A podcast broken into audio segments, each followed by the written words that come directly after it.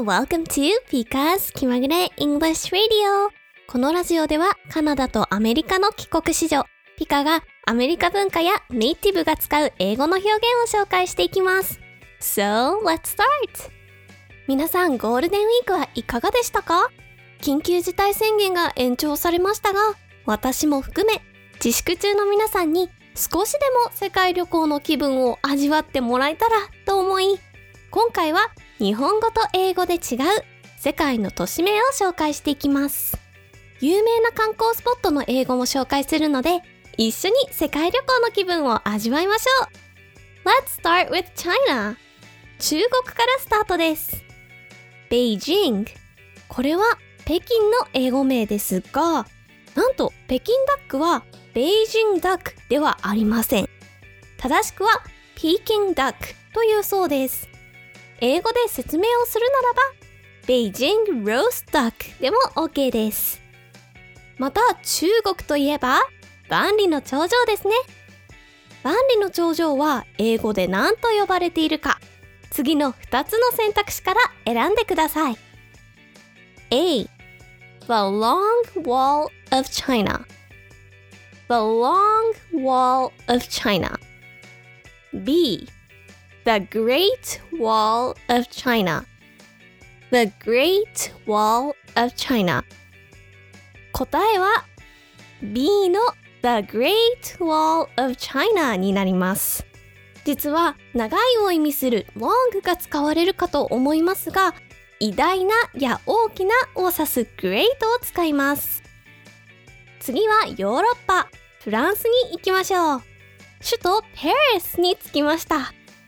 日本語ではパリですが英語だと最後に S がついてパリスと発音します。フランスはどこでもとにかくご飯が美味しくて海外出張の際に駅で買ったサクッサクのクロワッサンが忘れられません。そしてフランスには世界的に有名なエッフェル塔がありますね。英語ではエッフェルタワーとは言わないのでご注意ください。正しくは The Eiffel Tower.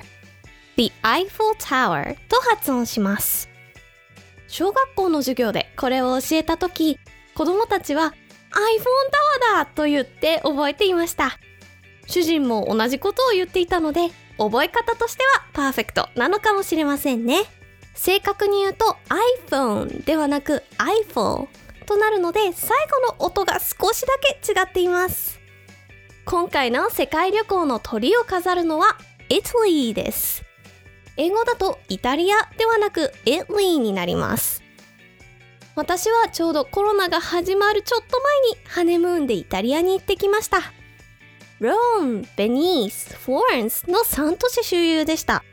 ロームはローマ。ベニースはベネチア。